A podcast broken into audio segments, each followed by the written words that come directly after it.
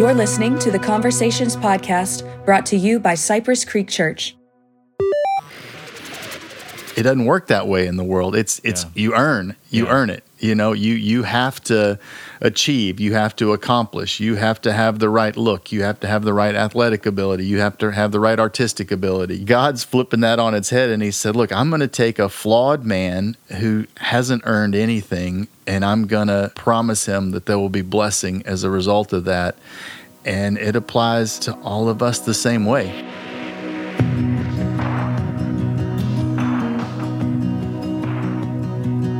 Welcome to the Conversations Podcast. I'm Taylor here today with Shawn Stover. Shawn, thanks for being here.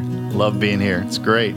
Awesome. Well, you had a great message yesterday, continuing the His Story uh, summer teaching series about God's faithfulness, and this week focused on God's promise. So I kind of want to start just by first asking, kind of, what were some things going through your head as you were preparing for this message, as you got kind of the asked to do a message on the promise? Yeah, just being honest, Taylor, I, I was a little intimidated. I'm not an Old Testament scholar. You know, my, my training, you know, a little bit of it is really more counseling and psychology and, and applying scripture in people's lives. Yeah.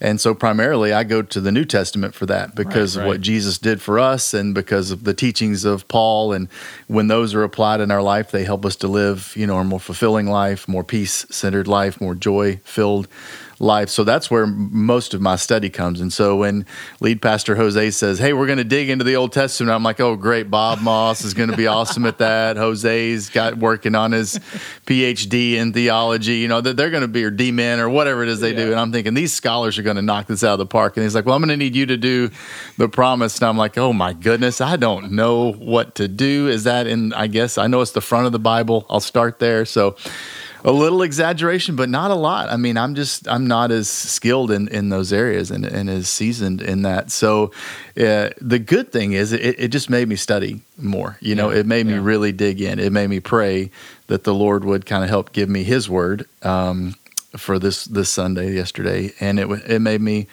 uh, really want to understand commentaries and and consult with some people. So I, I talked to some folks too around the topic, and uh, so I'm not sure how it came across, Hey, but was uh, that It's was my backstory to what was going on. Awesome. Well, yeah, no, you did great. And I thought maybe today we just kind of unpack. You had three points that you kind of emphasized when it came out of this uh, story of Abram and Abraham. And so uh, I think the first one that I'd love to touch on is this idea that God chooses you, that God has chosen us. I love the analogy used of kind of amidst all the craziness and Google Google Earth as far as seeing the whole world, and then you can zoom in on your house and just the way that God does that uh, just with each one of us. And so I think not only that, but even thinking about compared to the world and how the world is constantly telling us different things than what we're reading about in the Word. Yeah.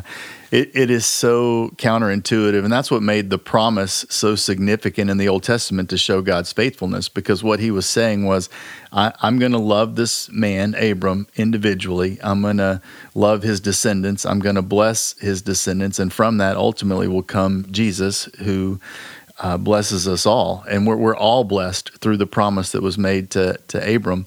Um, but this choice, the, the fact that we are chosen, because the world just it doesn't work that way in the world. It's it's Yeah. you earn, you Yeah. earn it. You know, you you have to achieve, you have to accomplish, you have to have the right look, you have to have the right athletic ability, you have to have the right artistic ability, you have to have the right leadership skills to earn the right to be chosen for a team or chosen for a, a play, a part in a play, or chosen for uh, a promotion at work.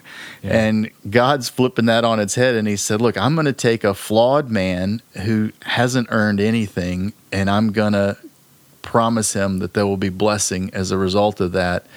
And it applies to all of us the same way. We uh, we were chosen. I mean, that I can't get my mind around it to tell you the truth. That this creator of the universe looks past everything and sees me, and then that if I really even understood that, it would scare me because I would be like, he's seeing me. Goodness, I'm screwing up all the time. He's seeing me, seeing me raise my voice at my kids or think selfish thoughts instead of loving things toward my wife. And and he's like, no, no, I, yeah, yeah. I, it's not that I don't see those things, but what I see when I look at you, Shawn, is your heart. And I know what I knit together and what I put in there, and I chose you. And um, man, that's just not the way the world does it. But Yeah.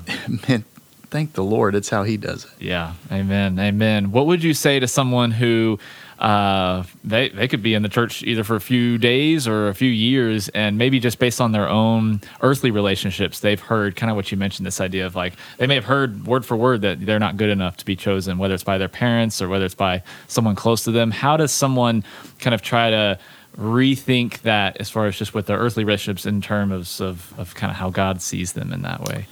You know, I think it's simpler for those of us that have had really good parents, that have had a good mom and dad, because we know that we've screwed up and our mom and dad has still loved us. Yeah. Um, even they, they might have disciplined us or been frustrated with us, but right. they didn't stop loving us or providing for us or caring for us.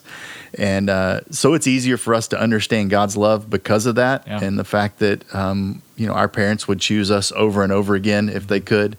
Um, not everybody's had that experience. And I think that people, unfortunately, don't have a great father figure in their life or have a mom who's consistent and comforting and loving, um, this is a harder concept for them because we do get a little bit of our experience of who God is through the people around us, mm-hmm. and that that's part of His His plan. Right. Um, but when we fall short as humans and we fall short as parents, then we rob our kids of that example. And so, for somebody listening maybe they didn't get that experience or didn't have that, um, I would just pray that they would be open to the thought that what if there really is a loving father out mm-hmm. there? What if there is somebody out there who created them the way they are, loves what he created, and desires intimate relationship with them. And that might be scary because maybe they've never had that before. Yeah, yeah. And so the walls are easier and, and a little safer than opening yeah. up.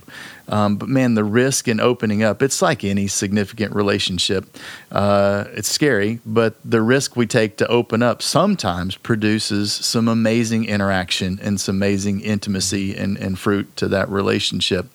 And uh, man, I've never seen anybody open to the Lord uh, who didn't end up walking away feeling more joy and more peace. And so I would say, despite what you've experienced in earth on your in your relationships, take a chance and see what happens. Mm, that's good. That's good one other part you mentioned, and, and not just that God chooses us, but He pursues us, and you kind of tack that into that first point there. What's so significant about yeah. a God that not only chooses us but pursues us? Yeah. So I, I thought I used the analogy in the in the sermon uh, a little bit of you know middle school playing basketball yeah. and trying out and the nervousness I had, and uh, you know my name eventually making it at the very bottom of the list on the B team, but it was on the page, so that was good. There were kids who who didn't get that, and I was kind of half expecting to be that kid. But think about how different that experience is from what if the coach had actually I, I, had been so so wanted that the coach actually would have just called me. He would have showed up at my house and said hey i was going to put it on the piece of paper but i want you to know i want you on the team so badly that you know i'll put it at the top of the page but i'm, I'm here personally to tell you. I mean like it's it's almost that level of desire that god has for yeah. relationship for us. It's like no no it's not just that i wrote your name in this book of life or you know it's it's that i'm here knocking at the door of your heart, desiring connection with you. And so that level of pursuit, uh, you know, if you've ever, you know, had a friend you haven't heard from in a long time, but somebody that meant a lot to you, and then just out of the blue, you, you got a text or you got a call and they said, Hey, I'm just thinking of you, praying for you, wanted to encourage you. You, you know what that does in your heart or yeah. your spirit. I mean, it's nice to get those, those sentiments on your birthday. Um, but man, when it just comes out of the blue, it, it's just like, man, that person took time to pursue you for that moment. Mm-hmm. And uh, that's what God does every moment, this mm-hmm. pursuit. And because we run, we yeah. run from him. We yeah. hide from him.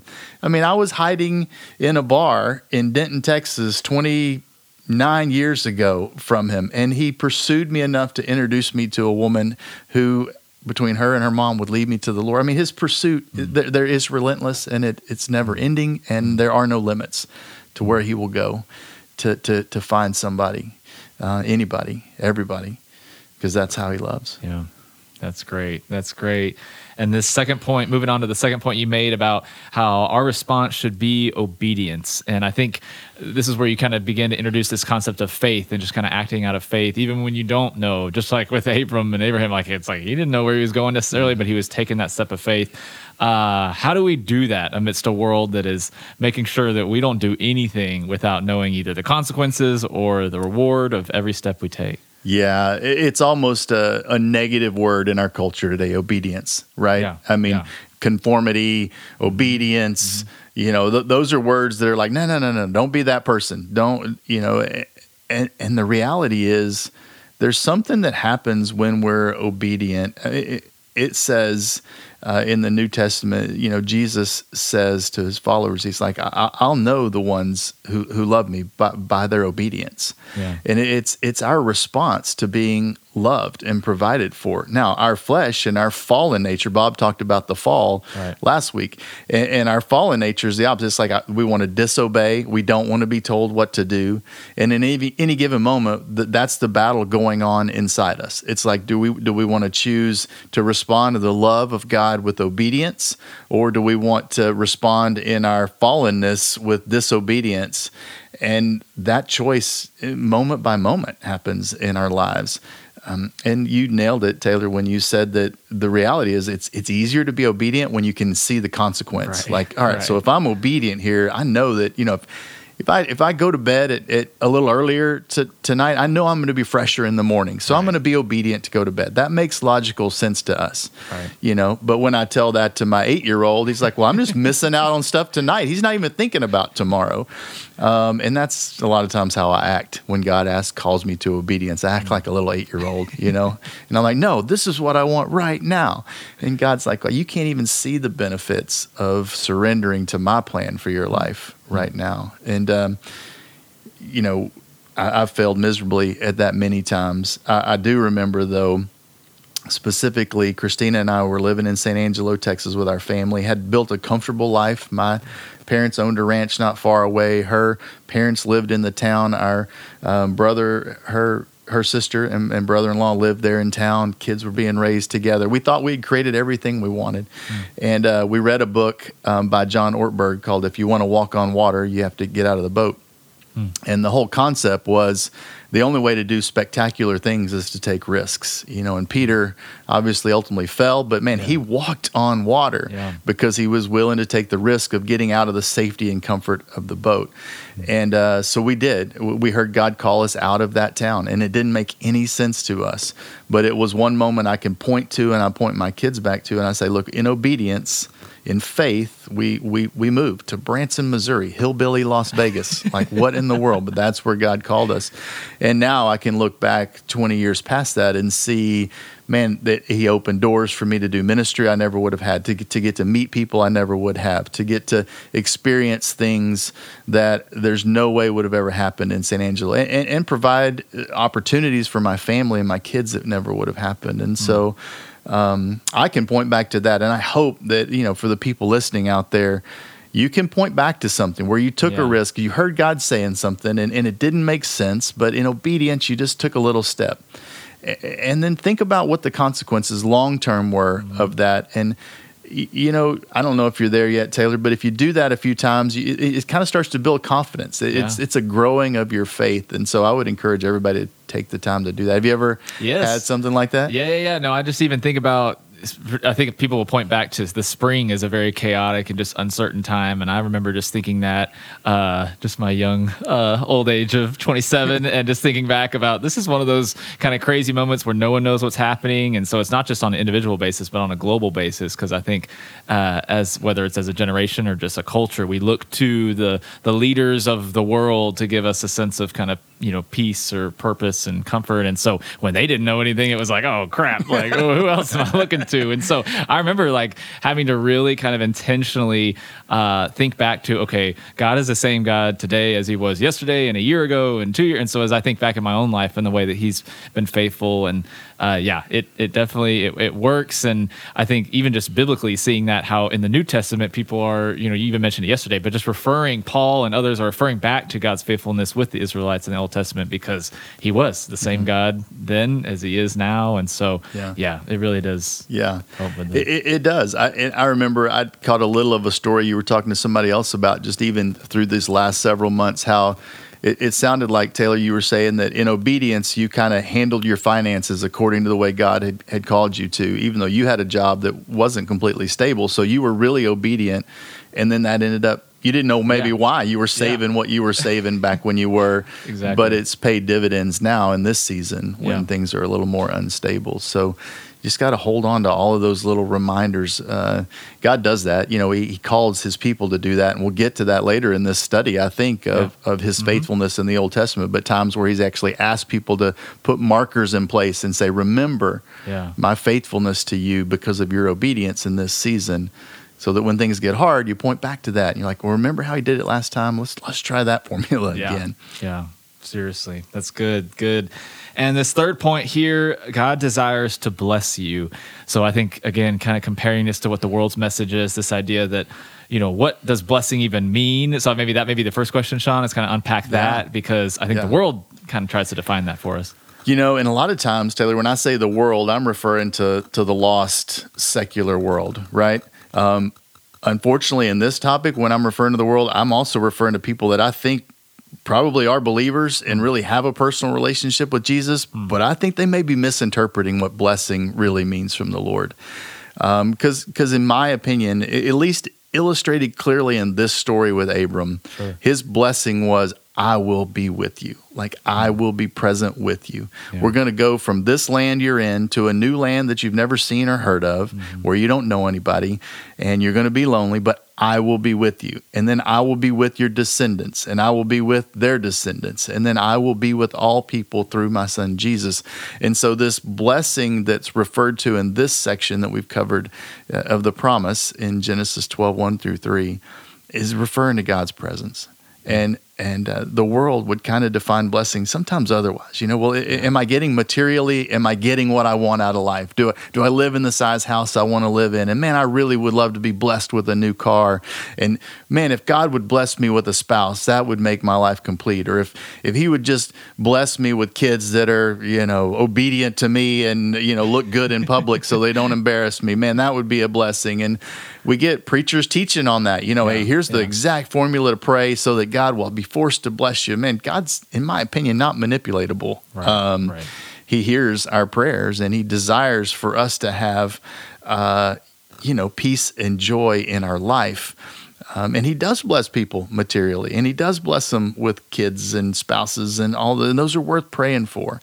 Um, but when you boil it down, at the end of the day, I think what people really need to understand is that God's blessing primarily is his presence in our life.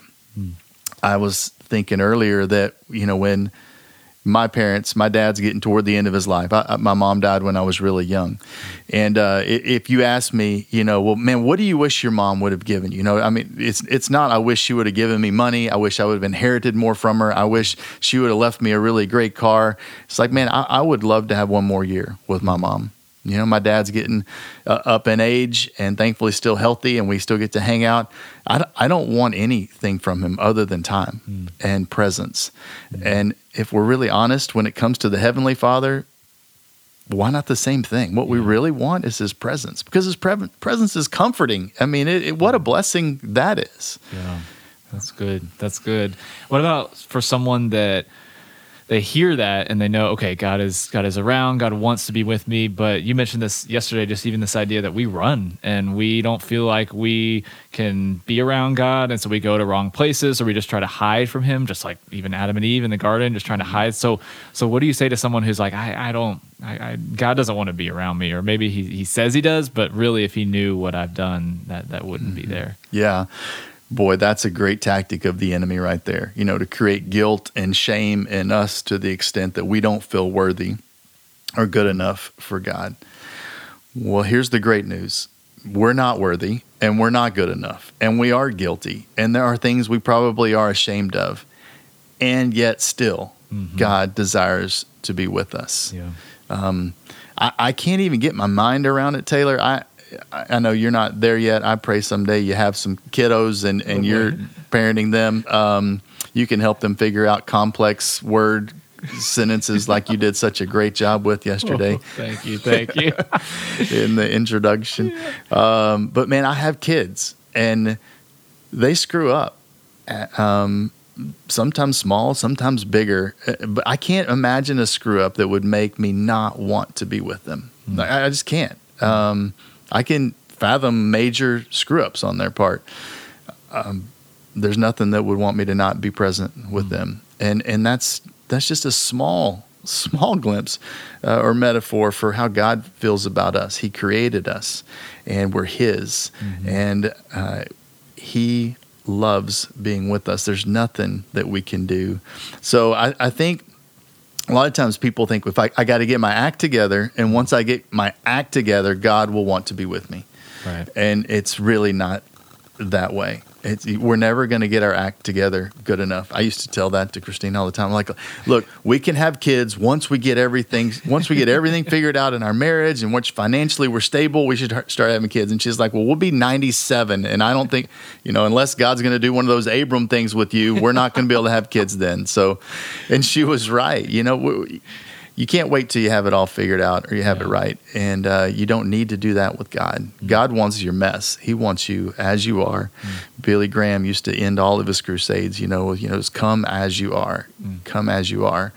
Um, and that's how God wants us. He just come as you are. Mistakes, flaws. Abram was very flawed. Yeah. The next several chapters, he does some really silly, stupid things that seem immoral and inappropriate to me yeah. as I read them. And yet, still, this was the man that God chose. And uh, I do plenty of immoral and stupid things. And people listening out there are probably like, no, no, no, Shawn, you, you and Taylor, y'all are in a, y'all are in a church, y'all are, but you haven't done the stuff we've done. We, maybe we haven't, but there's nothing you've done that would separate you from God mm-hmm. because He wants you. That's good. That's good. And tagging on to one more piece you mentioned, as far as in that third, as well as summing it all up, this concept of generations and just kind of the future generations and the ability for us to invest in generations. So maybe just kind of how, could you unpack that just a little bit more? And maybe for someone mm-hmm. that, like me, who doesn't have kids, like what what does that look like, and how do yeah. I impact future generations? Yeah, there's a really interesting study that was done by a Princeton uh, sociologist about two families, and uh, one was the Edwards family, and so this Edwards man back in the late 1700s was the president of Princeton. It was actually called like New Jersey College or something, but it, it was what became Princeton University. Sure. And uh, this man made a vow that every day he would spend at least an hour with his children, in addition to his responsibilities running a university and writing and he tracked his descendants. And there was like 1400 known descendants from this man in the 1700s and his wife. And it's an evidence of this generational thing that we're talking about. It's worth looking up edwards and, and jukes so edwards uh, this man had of the 1300 something descendants i mean the number of i mean there was a vice president of the united states i mean hundreds of college faculty and professors, college presidents, lawyers, doctors, people who contributed. And then they compared it to a contemporary at the time, a, man named Jukes, who was married, had kids, um, but was alcoholic and would disappear for days at a time from his family, no investment in his kids. And they tracked his descendants, and they only come up with about 600. And of that 600, uh, man, there were murderers. Um, by far, the majority were in jail. Most of his um, female kind of offspring and for generations were, were, prostitutes. It was just tragic, mm. and uh, it just shows that the investment that we make does have long term effects. We, we, don't like to, we, we're a we're an instant gratification society yeah. and it only matters what's happening in the here and now. Sure. But the decisions and the actions we take today matter for generations. And the Bible says that in the Old Testament. Sociologists have proven that fact. And, uh, you know, my grandparents did things that affect me still today. Um, Christina's grandparents, I tell the story sometimes. Her grandfather was shot down and, and, out of an airplane as a tail gunner in World War II and survived four plus years in a prison of war camp. Um, just because of the state of his will, the power of his willpower and his relationship with the Lord, and uh, made it back home, thankfully, because it was only making it back home that allowed him to have a baby that's Christina's mom, so that Mm-hmm. Christina's here and that she wouldn't be here. Well, that's that's a generational impact. The perseverance that he showed, um, and it it bleeds through into all of his descendants. And so, I think we just need to be aware that we're making decisions today that affect more than us, the people around us as well. That's good. That's good. And just the impact that it doesn't have to be just be your immediate family, but just those that God has put around you and put on your heart too. That's big. Absolutely. That's Yeah. good. Well, Shawn, as we kind of wrap up this kind of message on promise and God's promises, kind of is there any closing things you want to leave us with? Yeah, well, I, I love the series. I, I love that we started with creation and, and the fact that everybody is created in God's image, and that we first have to know that about ourselves and accept ourselves as we are because this is what God made. And then we got to love the people around us because they were created in His image as well. And then just the, Bible doesn't pull punches. I mean, we we blew it. We were deceived, and in that deception, we made choices, and those choices produced sin and fear. And Bob covered that really well in the fall. And then here we and, and then we get the start of God's coming back toward us, His pursuit of us, His graciousness toward us, despite that. Um, and that's where the promise comes in. Is the the promise is, I will be with you. I will bless you. Um, and he has, and he does. So uh, I love where we're headed. I think next week Jose is going to talk about uh, Joseph and, and redemption and what that looks like, um, which will be fantastic. But specifically here, yeah, wrapping up this time around the promise. That promise was to Abram a long time ago, uh, and that promise is still to us today. God is with us, and God desires to bless your descendants and everyone around you. If you're listening to this podcast, God desires to bless you and your descendants with His presence and His love and His peace and His joy and His comfort. And uh, we get to receive that. All right. Hey, thanks everybody for listening to the Conversations podcast. If you have any questions that you want us to answer on the podcast, you can email us conversations at cypresscreekchurch.com. Also, don't forget to subscribe and share the podcast. Thanks for being here again, everybody. It was awesome. That's it for this version of the podcast. We will see you guys next time.